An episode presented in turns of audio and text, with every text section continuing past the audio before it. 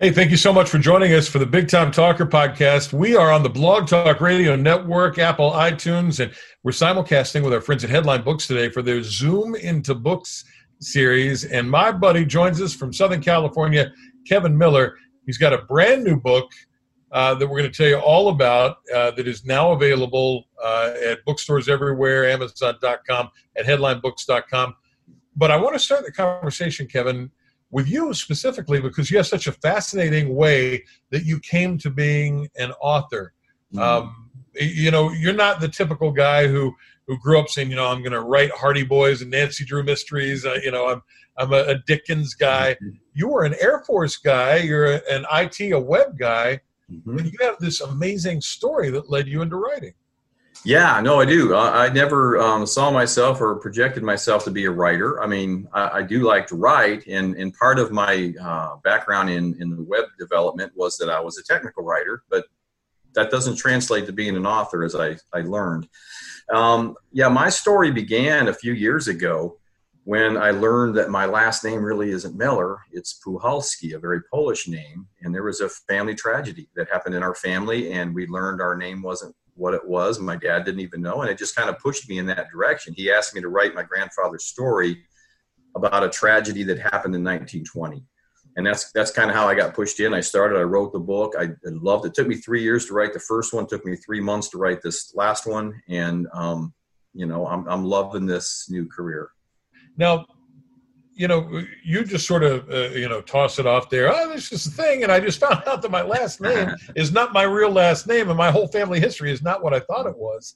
But let's peel that onion back a little bit. First of all, how old were you when you learned this and what were the circumstances behind you learning that your entire family history had been changed?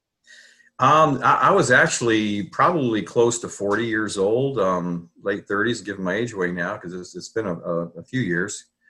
Um, but it it uh, was shocking, you know. And like I said, my my dad didn't even know this. My grandfather took this information to his grave.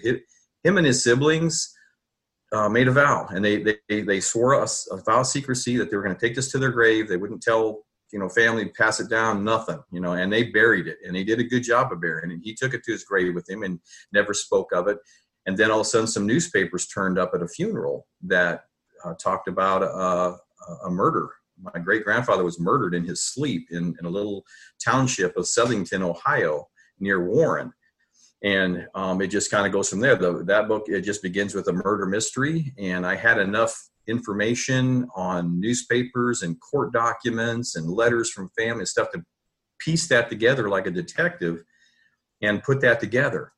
And uh, and then um, later on, my grandfather and his siblings wound up in, a, in an orphanage in 1920 for a while, and and then the, the story just kind of continues from there as they they try they you know they attempt to escape. He runs away, and they're trying to get away from this awful situation.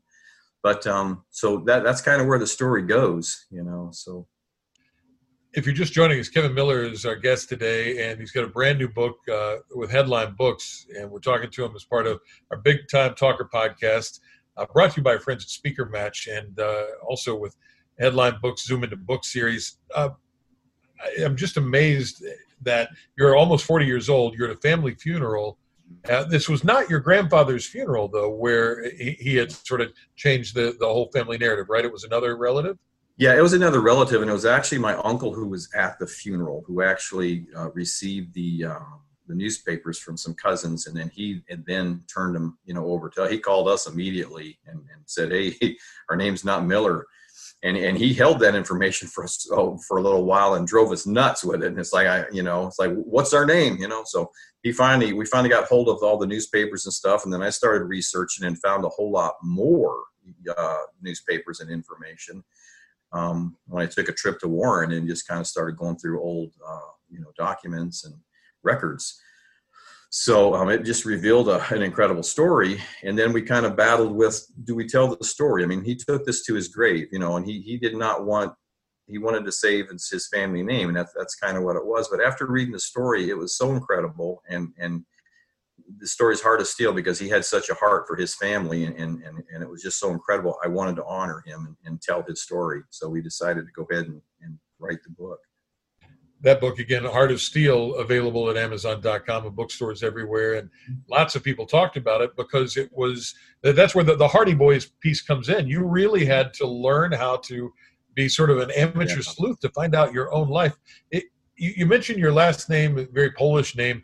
Did you know that you had any Polish heritage, or, or what did you think uh, your your people came from? What was the story that was given to you guys? Yeah, the story. Well, my grandfather always said he was German, you know, and because they he um, my great grandparents uh, in the story were immigrants from Poland, and they were in an area of Poland that was sometimes Germany, sometimes Poland, but they were very Polish and spoke, you know, very broken. I actually met my great grandmother um, Stella when I was probably about 13, um, and uh, yeah, she was she lived till she was about 93, but but uh, yeah, it was. We just thought we were German. I mean, I knew she was Polish, so I knew there was some Polish in there. But um, Miller, you know, that's that's comes from Euler. It's you know, it's a German name, and uh, it seems like he picked that name probably because it's so common. You know, like a Smith or a Jones or or a Johnson. You know, Miller's right up there in probably the top five most common names. So, uh, an anonymity, you know, or just wanted to blend in. Um, yeah, he wanted to blend. Mm-hmm. And, and your grandfather, you said there was a a murder uh, of his father, and yeah. mm-hmm. you know that was sort of swept under the rug. And then there yeah. was this uh, this runaway into an orphanage for him and his siblings, and he he protected them. You obviously knew your grandfather as an older guy. Mm-hmm. Yes. What was he like? What was he like to you as a, as a young man? Oh, you know, I love my grandfather. He was a he was a tough guy. I mean, he was a tough guy with a gentle heart, you know. And I, I never really realized how how gentle his heart was until I was in the Air Force and I, I was uh, doing some training at Wright Patterson in Ohio, and he flew me up for the weekend to visit. And I didn't know he was dying of cancer at the time, you know. And he just there was just something deeper that I, I, saw as a man that I didn't see as a kid. But um, but he was all he was good. He was had a great sense of humor. I mean, he he would come out. They'd come out from Ohio and stay, rent an apartment in Arizona and stay for several months so that we could visit with them and, and stuff. But he was a fisherman, a hunter. You know, he was an outdoorsman. Uh, he loved to fish and stuff. And he and he just he was a handyman that could do everything. I mean, he wasn't a big man, but he was he had these huge hands. He was a strong man, you know, but uh, he he just knew how to do everything. He built his own cabin, you know, in Ohio. He built from the ground up. You know, he he was always building something, and he was really good at it. He laid tiles, he laid floor tiles, and he had these big Popeye forearms because uh, you know because of it. So. But uh, in the in the book, he pulls his tooth with the pliers, and that's that's based on a oh. where he really did that. That's like I don't know, if, yeah, that takes a real man, I think, to do that, or, or you know, someone who just isn't right in the head, maybe. I don't know. so, so why do you think, uh, and this forms the basis of your book, Heart of Steel, your first book, mm-hmm. why do you think he wanted to keep this whole part of your family's history secret? You know, why did he not want to put it out there for you guys? Oh, yeah, the scandal. Scandal. In those days, it's, it's you know 1920s and, and on. You protected your family. You know, you didn't throw your family's laundry out for the whole world to see and stuff. And he was trying to protect his mother and father and, and siblings and I'm sure you know his future children and grandchildren. He was he was trying to save face with the family name. So just to, to cover the scandal and the hurt of it, I think.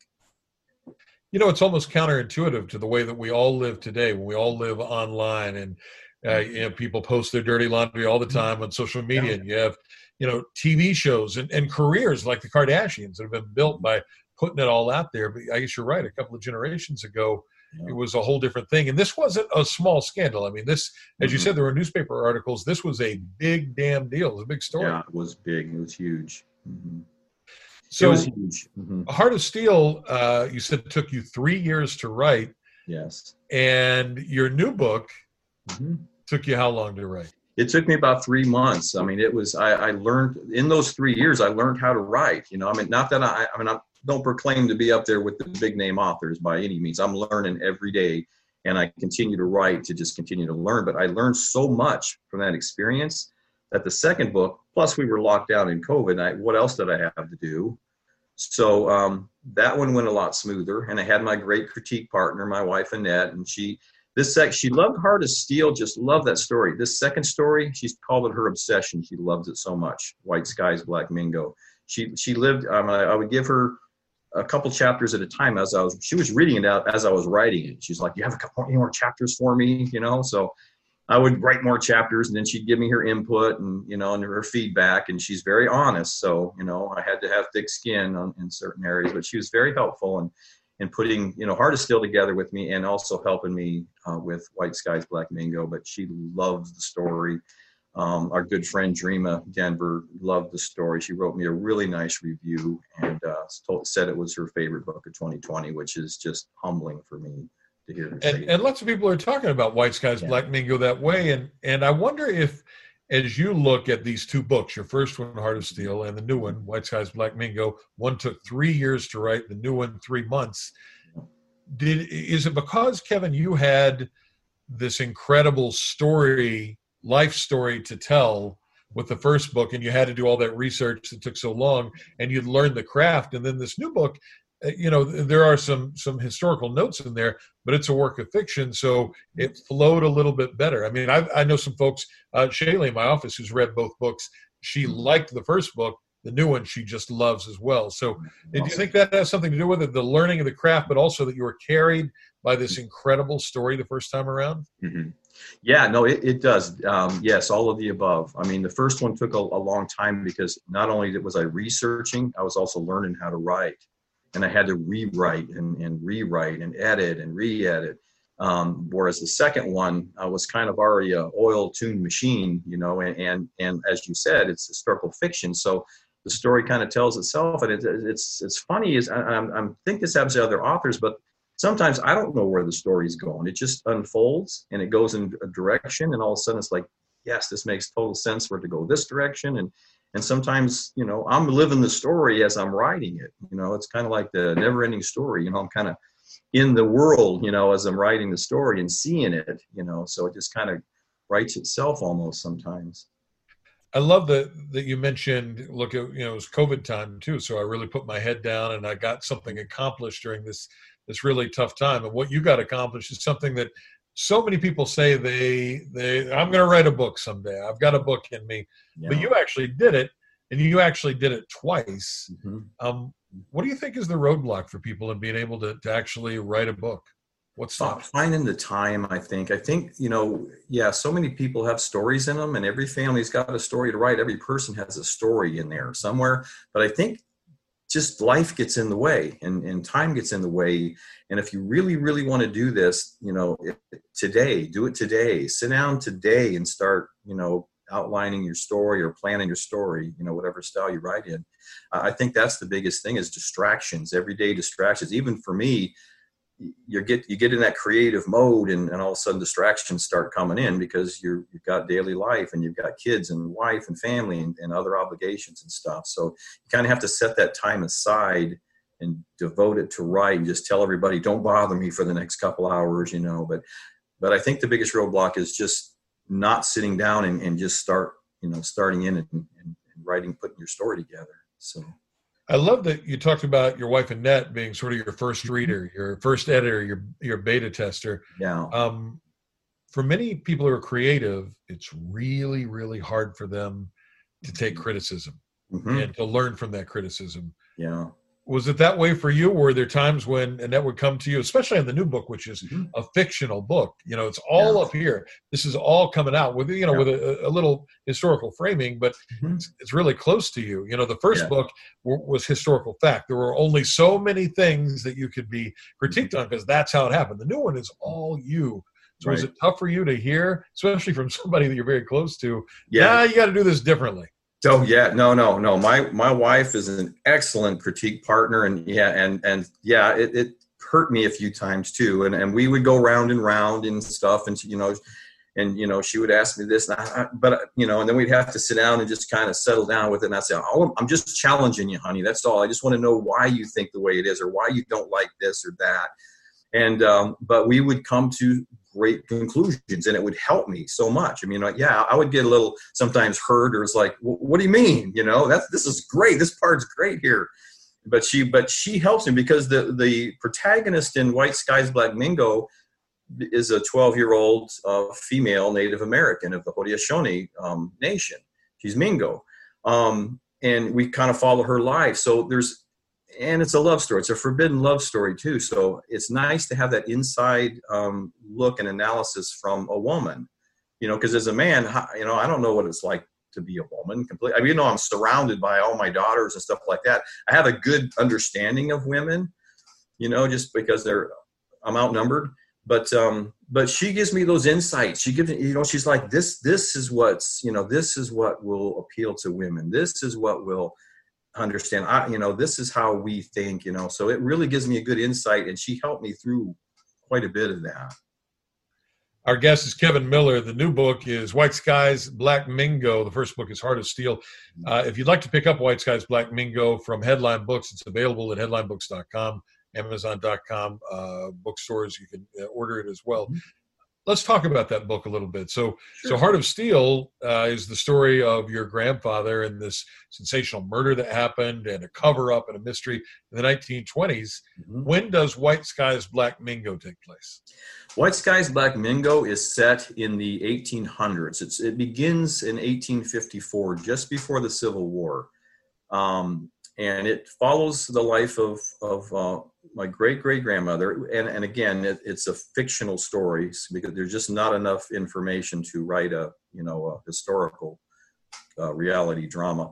But um, yeah, it takes place during the Civil War, and and, and that's part of the um, you know antagonist. There's several antagonists in the story, and one of them, of course, is the war that. Uh, splits two people apart. My, my great great grandfather was a uh, Union soldier in the Civil War, as well. And um, you know, it's it's kind of their love story from from my own imagination.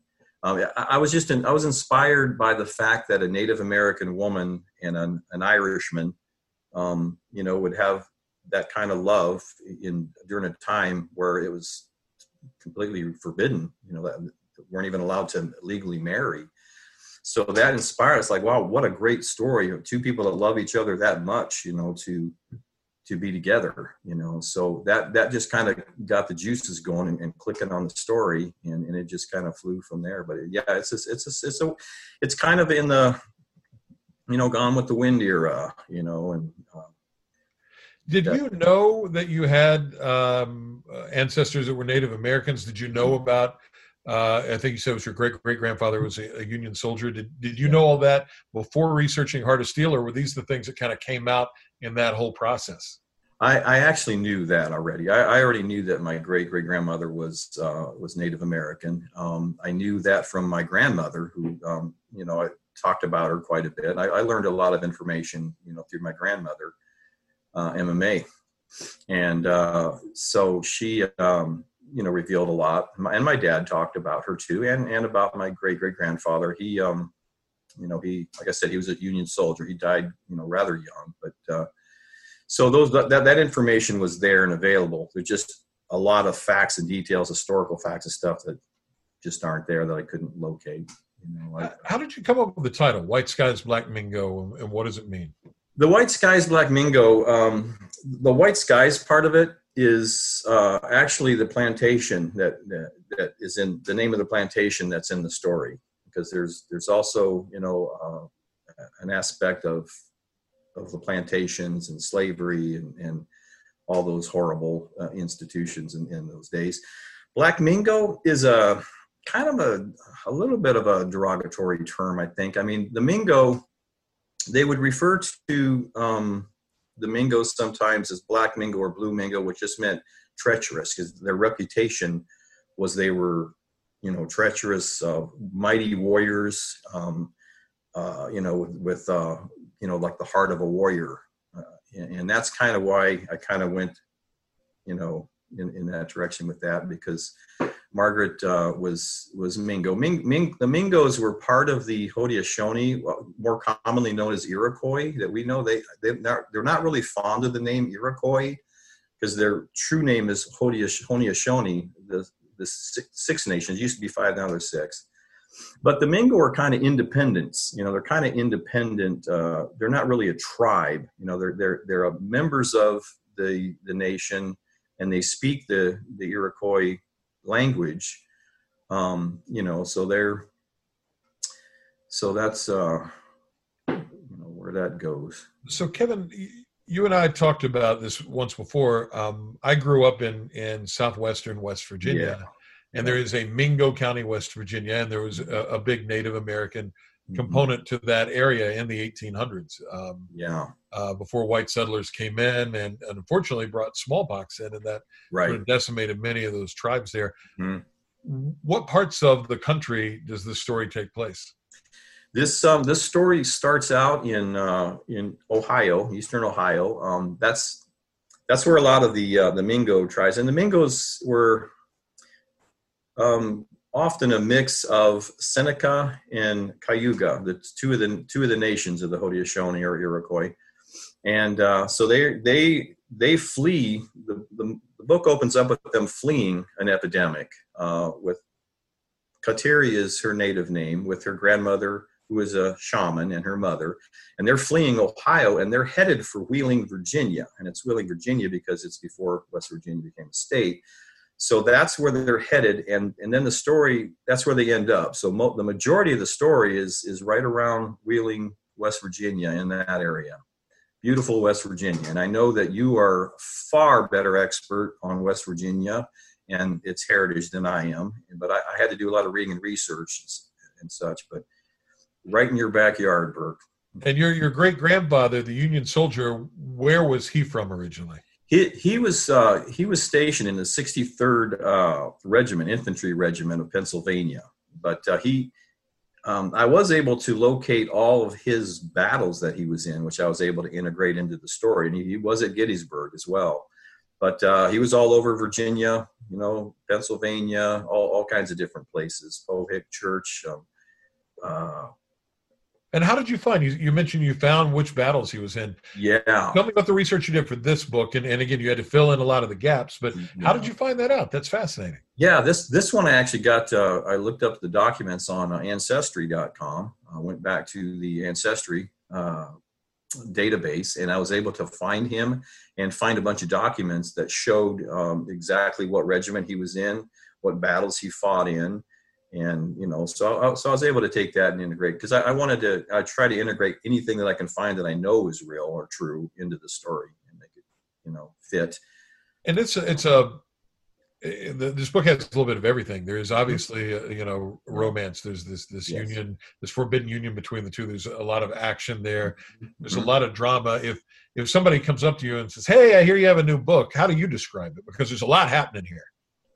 There is a lot happening here. Yeah, I mean it's it's basically you know a, it's a story set in the 1800s that follows the life of of 12 year old um, Kateri, who is a Native American. Um, she's fleeing ep- an epidemic in her uh, home with her grandmother and mother, and it leads to um, it leads to uh, Virginia, and uh, and then and, and later on. Um, like I said, she she gets involved in the Civil War. I mean, she becomes part of a plantation and and uh, then finds herself involved in the Civil War. And uh, this, this that's where she meets uh, my great great grandfather, and then that kind of starts the love story.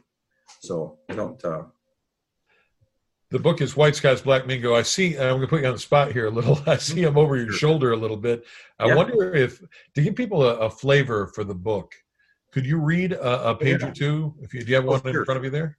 yeah, no, I do. I do have one in front of me here. Um, All right. And while you're grabbing that, I want to remind uh, the folks that are joining us today uh, the book is White Skies, Black Mingo. The author is Kevin Miller, and it's available from Headline Books at headlinebooks.com or amazon.com. It's historical fiction. Uh, but if you're a fan of books like Gone with the Wind or uh, you like Civil War dramas, you're going to love this book.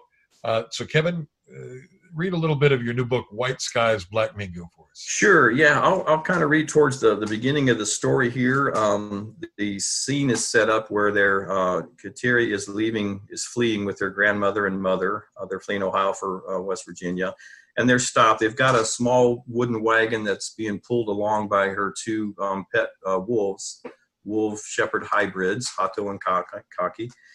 And um, and it's uh, let's see here. So at, at this point, Kateri gets out of the wagon. She's waiting for her mother and grandmother, and she's just checking on her her dogs, her pets. So Kaki, ah, such a good boy. Sit, Hato. We'll be leaving soon. Just a few minutes more. Her corn husk doll slips through her fingers and out of her arms. What's this? Some kind of doll? It has no face. Ah, look, where's the lips? No eyes. Toss it to me. Come on, let me have a look. Here, take a gander at this. Who are these boys? And why did they have to take my doll? Give that back. That's mine. Whoa, she speaks English. Yes, I do. I've been to your schools. Maybe you should learn to speak better English. Now give me my doll. Here, catch, Mingo. Her arms stretch high in the air, but the doll soars over her extended fingers and into the hands of the other boy. The doll flies back and forth just out of reach each time. Their laughing and mocking words are hurtful and cruel. I didn't know Injuns played with dolls. I thought y'all were savages like your mutts over there. Why are the whites so cruel to us? I did nothing to them, yet they enjoy tormenting me. It came out of nowhere, an instinctive reaction perhaps. The sting on her hand raises a welt on the boy's cheek. Give it to me. It belongs to me. A pair of hands slam into her chest and she hits the ground in a heap. Dirt pelts her face and body. Breathing turns to choking. The gritty crunch of sand fills her mouth and brittle husks tear and crunch. The doll bounces off her chest in two separate pieces, laying in the dirt beside her. There's your doll, Mingo girl. No, no, the doll's broken. Why? Why be so mean? A soft whistle penetrates the heavy air overhead. Splat. Blood drips from the lips of one of the boys. He yelps and clasps his mouth. His eyes widen, stumbling backward. A single bloody tooth drops into his hand. He shrills and flees and disappears among the wooden buildings along the main road. The other boy glances in the direction of the whistle. A stone pelts the knuckles of his right hand. He grasps his injured hand and cries out. He chases after the other boy, crying, Isaac, wait for me. Who is this boy standing over me now? His face is pleasant, friendly. He looks younger than me. He holds a branch shaped like a V in one hand, a rock in the other, which he allows to drop. His dark, bushy brows raise in unison with his smile. He extends a calloused hand. His grip is strong, but I am taller than him. Uh-huh. the V shaped branch now protrudes from a trouser pocket, and he retrieves the two halves, halves of the corn husk. Here you go. I'm sorry. It looks like it's broken. But hey, you have twins now. He's kind and sort of funny. Nai Huen, his nose crinkles. He slightly cocks his head. What? I don't. Thank you, I meant to say. Oh, you're welcome. He extends his hand towards her. What is he doing? He nods and extends his hand further. Take it. It's a greeting. I'm Charlie. What's your name? I I am called Kateri in my native language. Margaret Davis is my English name. How old are you, Charlie? He glances towards the ground with a slight but crooked smile. He's embarrassed. My question embarrassed him. I'm 10, but I'll be 11 soon. I am 12 years, Charlie, so I am older than you. She smirks. Well, pleasure to meet you, Margaret. What does Kateri mean? It means one who is pure in spirit, but I do not know if I am worthy of such a name. I'm sorry, but I have to ask this. Why does your doll not have any eyes or nose or mouth even? Is it finished? I mean, I can't see no- I can't see nothing. How does it eat or smell? It's kind of mean to make a dog go through life like that, isn't it? Uh, no. Yes, it is finished. We do not allow ourselves to be concerned with an individual's physical beauty. We are all equal in our beauty and in our spirit. The cornhusk doll is faceless to reflect that truth. And it is a doll, Charlie. He shrugs, rolling his eyes, chuckling. I see. I guess not having a face would take care of that, huh? Wonder if none of us had a face. What would that be like? He doesn't get it. Another dumb boy, just like back home. Patting and brushing her clothing forms a cloud of dust and an urgent need to cough. Kateri, grandmother's voice is stern and an alarming reminder that she should be waiting by in the wagon, certainly not standing here talking to a strange boy. I have to go. Thank you again. I'll stop there. Oh, that's great. White Skies, Black Mingo, the brand new book uh, just released from our guest today, Kevin Miller, available at headlinebooks.com, amazon.com, bookstores everywhere. Uh, we have a Facebook comment that says this would make a wonderful movie.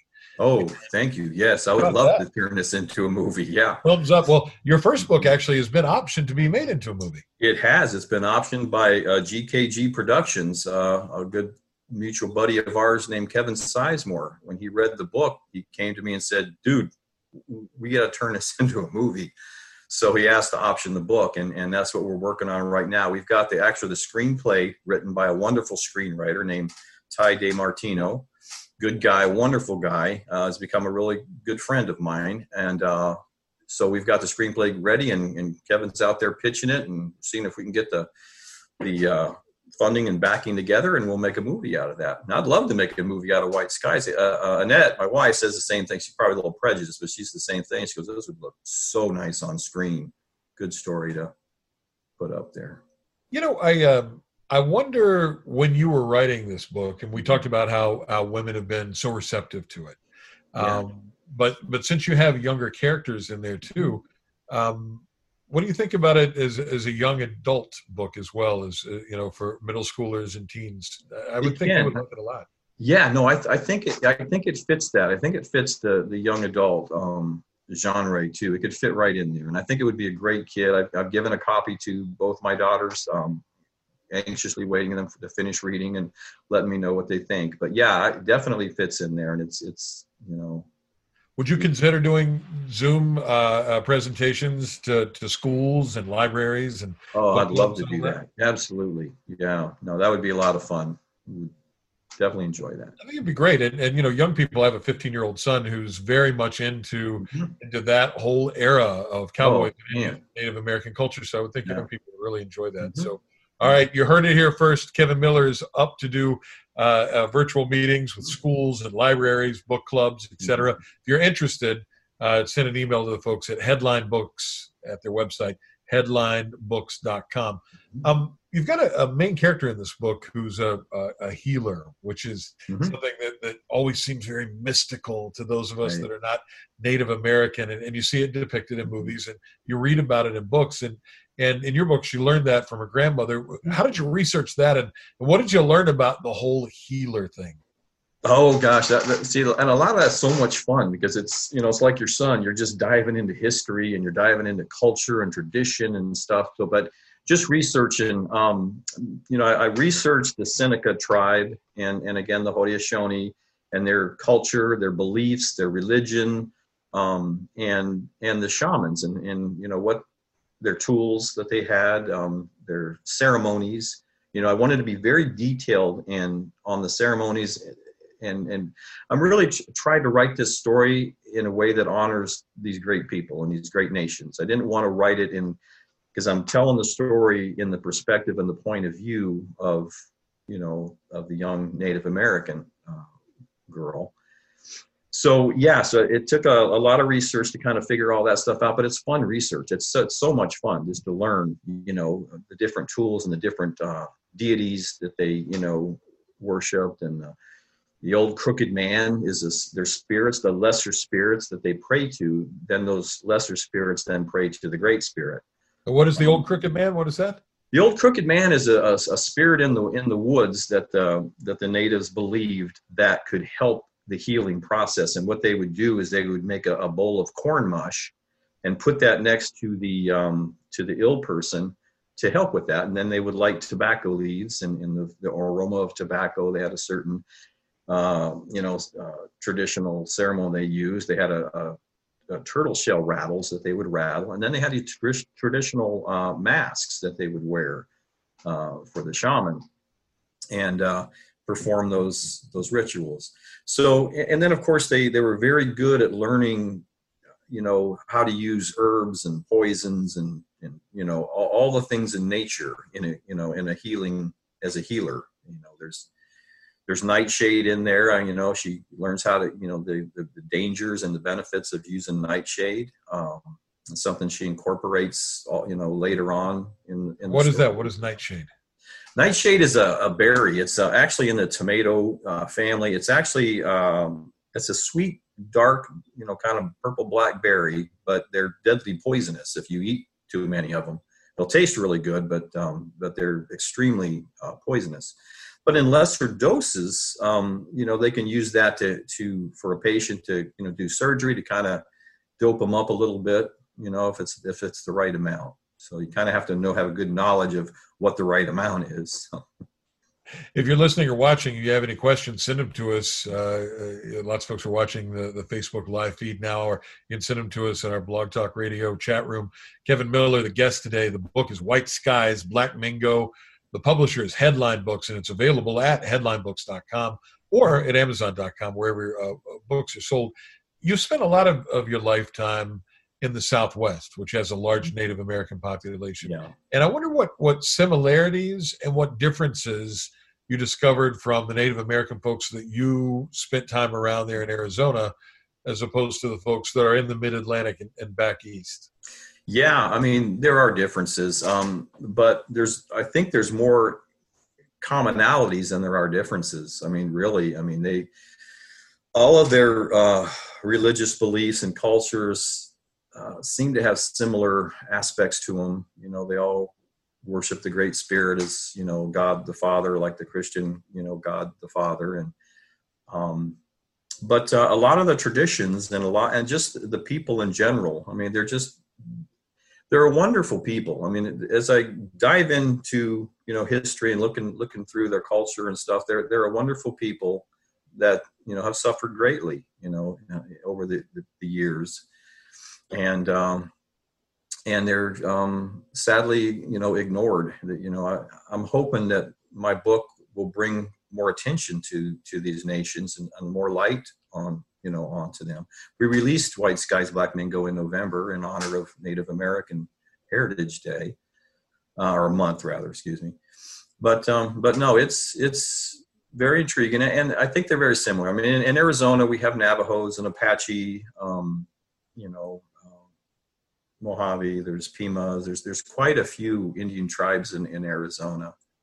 And, Isn't it uh, interesting, Kevin, that when you and I were uh, were young and, and we're growing up around all the, the cowboy shows, the old west shows, and for a whole generation, I guess for a couple of generations, yeah. Native Americans were very much positioned as the bad guys, the right. savages. Right. Yeah. And now, uh, you know, in your book will help with that.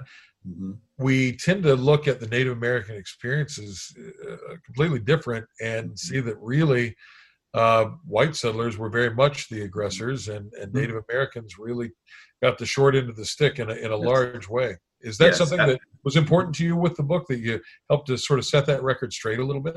It was extremely important to me in the book because it, because to me it's telling the story truthfully. You know, let's tell it truthfully. You know, yeah, the, the white settlers were the invaders, and that and I had and there's some interactions in there, even with uh, even with you know Charles and and with uh, Kateri and stuff. They, you know, there's there's uh, block, you know, uh, there's kind of uh, obstacles in the way of the relationship. Not only the war, but the cultural differences and, in the way they both see things. You know, but yes, yeah, the white man was the invader, and they were just protecting their land, uh, essentially. So it was important for me to bring out the perspective and point of view of the Native Americans through my grand grandmother's, um, you know, her life and her eyes. even today, um, mm-hmm. how tough interracial relationships are in many parts mm-hmm. of the country, and yeah. the challenges they have to go through. Mm-hmm. Some 150 years ago, it must have seemed completely insurmountable, but love finds a mm-hmm. way in your book. Yeah, love love finds a way, and it was a forbidden love, and they they would have had to overcome a lot of obstacles, which is what really intrigued me in writing the story. I'm thinking they had to deal with cultural prejudices and racism um, of a native woman and a, and a white man, you know, being together. Plus, they had to deal with the Civil War, keeping them apart um, and, and, splitting them up. So there's a lot there to just grab onto and write about, you know, and, and dive into. Um, so, for folks that, that may be watching or listening to our, our conversation before the holidays. Lots of folks will listen live, watch live. Some will, will catch it afterwards. Let's talk about the fun part of being an author. If they want to get an autographed copy of White Skies Black Mingo, how do they do that? Is there a way to make that happen? That'd be a, a great Christmas gift, a great birthday gift for a, a, young person who's interested in Native American culture, a Civil War buff. Is there a way to get a, an autographed book from you? And secondarily, did you ever think in your wildest days as a young guy in the Air Force you'd be asked for your autograph? Um, yeah, the, the second question, no, absolutely not. I've been asking my autograph because I've been mistaken for somebody famous. obviously, obviously not, you know.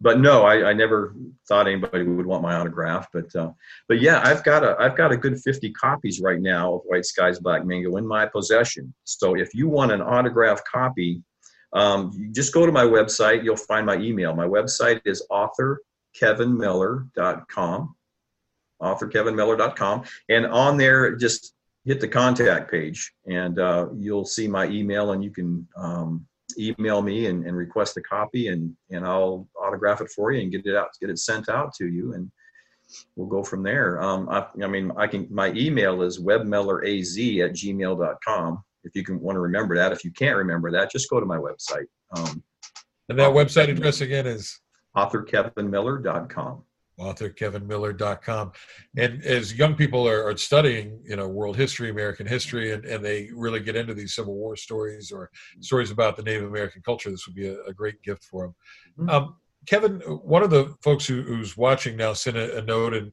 wants to know if you're working on a new book now, and and I'm curious about that too in your creative process. First one took three years, second yep. one took three months. Mm-hmm. It, has got to be in many ways like giving birth to a child. I mean, it's a big process. You write the book, then the real work begins. Mm-hmm. Have you mm-hmm. started tossing around in your head what the next one's going to be yet? I've got yeah, actually, I've got one in process, and I've got a fourth one that I'm tossing around at the same time. I've got my third book. I'm about a little over halfway through. Um, I I target for the 80 to 90,000 words uh, in the novel. I'm about 47,000 into this next one.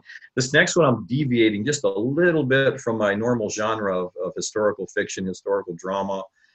Um, and it's weird because this this story came to me while I was asleep, and, I just started. I was kind of in that sleep state, and and uh, the story starts coming to me, and I'm like, yeah, that's a great, that'd make a great book, you know. And and I kept asking myself questions in my sleep, you know. But when I woke up, I just started writing stuff down. But the second book is, or the third book is is going to be a book titled Frozen Visions, um, and it's in a nutshell, it's a little bit futuristic. It, it, the protagonist in it is a uh, she's a, a neurosurgeon who works for a cryogenic uh, firm in the near future, and she's working on a project that really helps terminally ill people, um, you know, get into a, a cryogenic state with the idea that they'll be, you know, woken up in the future and live, you know, a new life, and you know, maybe there'll be a cure to their their disease, but there's a lot of gotchas in there because she ends up ill herself and, and you know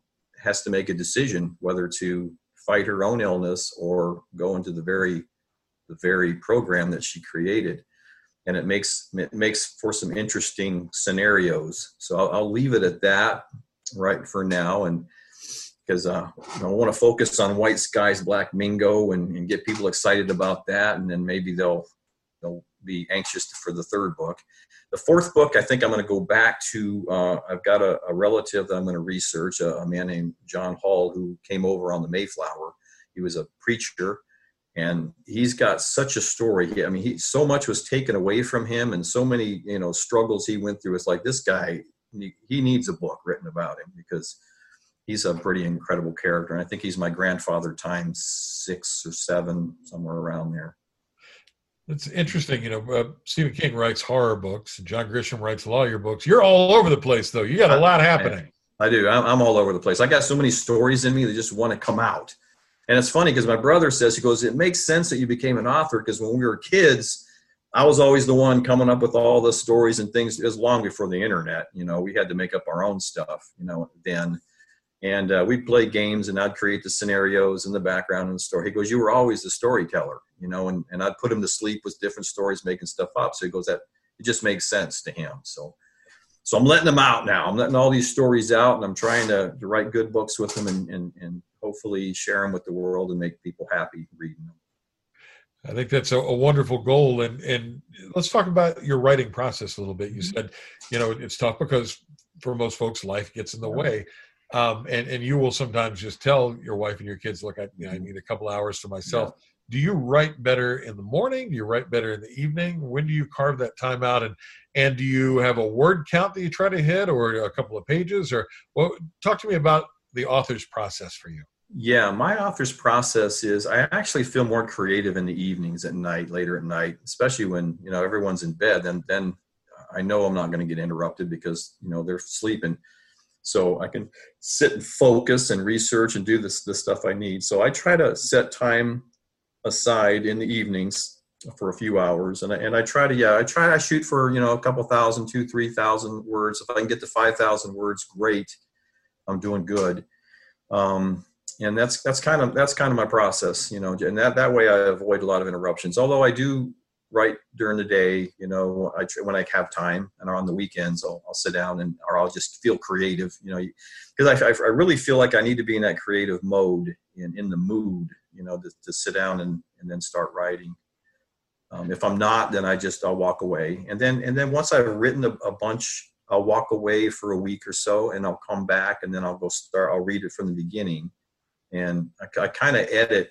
A lot of authors, I think, write the whole story, then they go back and start editing. You know, I, I kind of write several chapters, and then I walk away, and then I go back and I, I read and start editing. You know, those chapters to make them as good as I can possibly make them, and then I move on and I keep doing the same thing.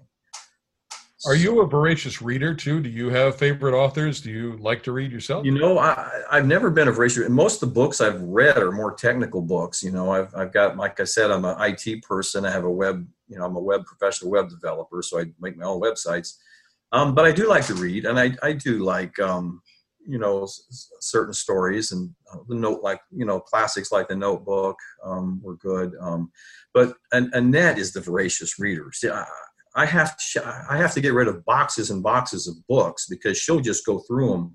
That's why she's such a great critique partner because she is an avid avid reader. She can't get enough books, so we we go through a lot of books with her. But but in the process, I, I do read a lot. I mean, I, I, I pick up a book and, and sit down. But but right now, I'm not reading quite as much because I'm too busy wanting to write my own story. You know, I enjoy writing more than I do reading but I do read just for the educational purpose too to see how other authors handle certain situations. How you know how are they describing a love scene, or how are they describing a fight scene, or how you know. So, and I and it, it helps me to learn, you know, as well. And I think as an author, you have to read in order to you know continue to learn how to write, you know, well. Is there a, in this book, the new book, uh, White Skies Black Mingo? Is there a message that you want people to take away from it? Some people uh, who write books say, you know, I've, I've, got this overarching theme that I want to get out there, this this message, and some folks say, look, I'm just I want them to turn the page and enjoy the story. Is there uh, a message in there in White Skies Black Mingo? Yeah, there's probably a couple messages in there that that that are um, that I'm trying to get across to the reader. And, you know, some of them in, in, in the forbidden love. And it's like, you know, no matter what obstacles you're facing, um, when you love somebody, you, you, you fight through them, you fight through them and to be with that person. And, and that's part of it. And also her, her personal struggles. I mean, she overcomes tremendous obstacles. And the message there is just keep, keep fighting, keep moving forward, never give up, you know, that, that, that's kind of the message there. And then also there's a cultural thing because she ends up on a plantation and she she um, has a, a, whole new uh, eye-opening experience with slavery you know, and, and she actually intermingles and interacts with um, a family who who are you know were slaves. And and and that helps and that's another aspect of the story and stuff that I, I wanted to tell truthfully and i wanted to tell honestly and i wanted you know people to see this side of the story and for her to feel that. And, and and, i make a comparison to you know the native american and the african american and how there's a lot of similarities in their lives in their culture. You know there's a lot a lot of good uh, things that i can kind of pull together there so. Everybody that's read it i know loves it. It's white skies black mingo. It's brand new and uh, maybe there's a movie in the future. Definitely you need an audiobook. You got to tell that story and get it out there in that manner. Yes, definitely. Definitely want to put it in an audiobook. Mm-hmm. Kevin Miller is our guest. The uh, book is available from headlinebooks.com, or if you'd like to get a signed, personalized copy, go to authorkevinmiller.com. Hey, Kevin, thanks for spending time with us today. Best of luck with uh, luck with White Skies Black Mingo. Thank you, sir. Always love it, Burke. Always enjoy talking to you. Well, it's a great read. White Skies Black Mingo from my pal, Kevin Miller. and uh, check it out. Thank you, Headline Books. Thank you, SpeakerMatch.com, for making the Big Time Talker podcast happen. Hope you have a great day. Thanks for listening. Thanks for watching. Bye, everybody.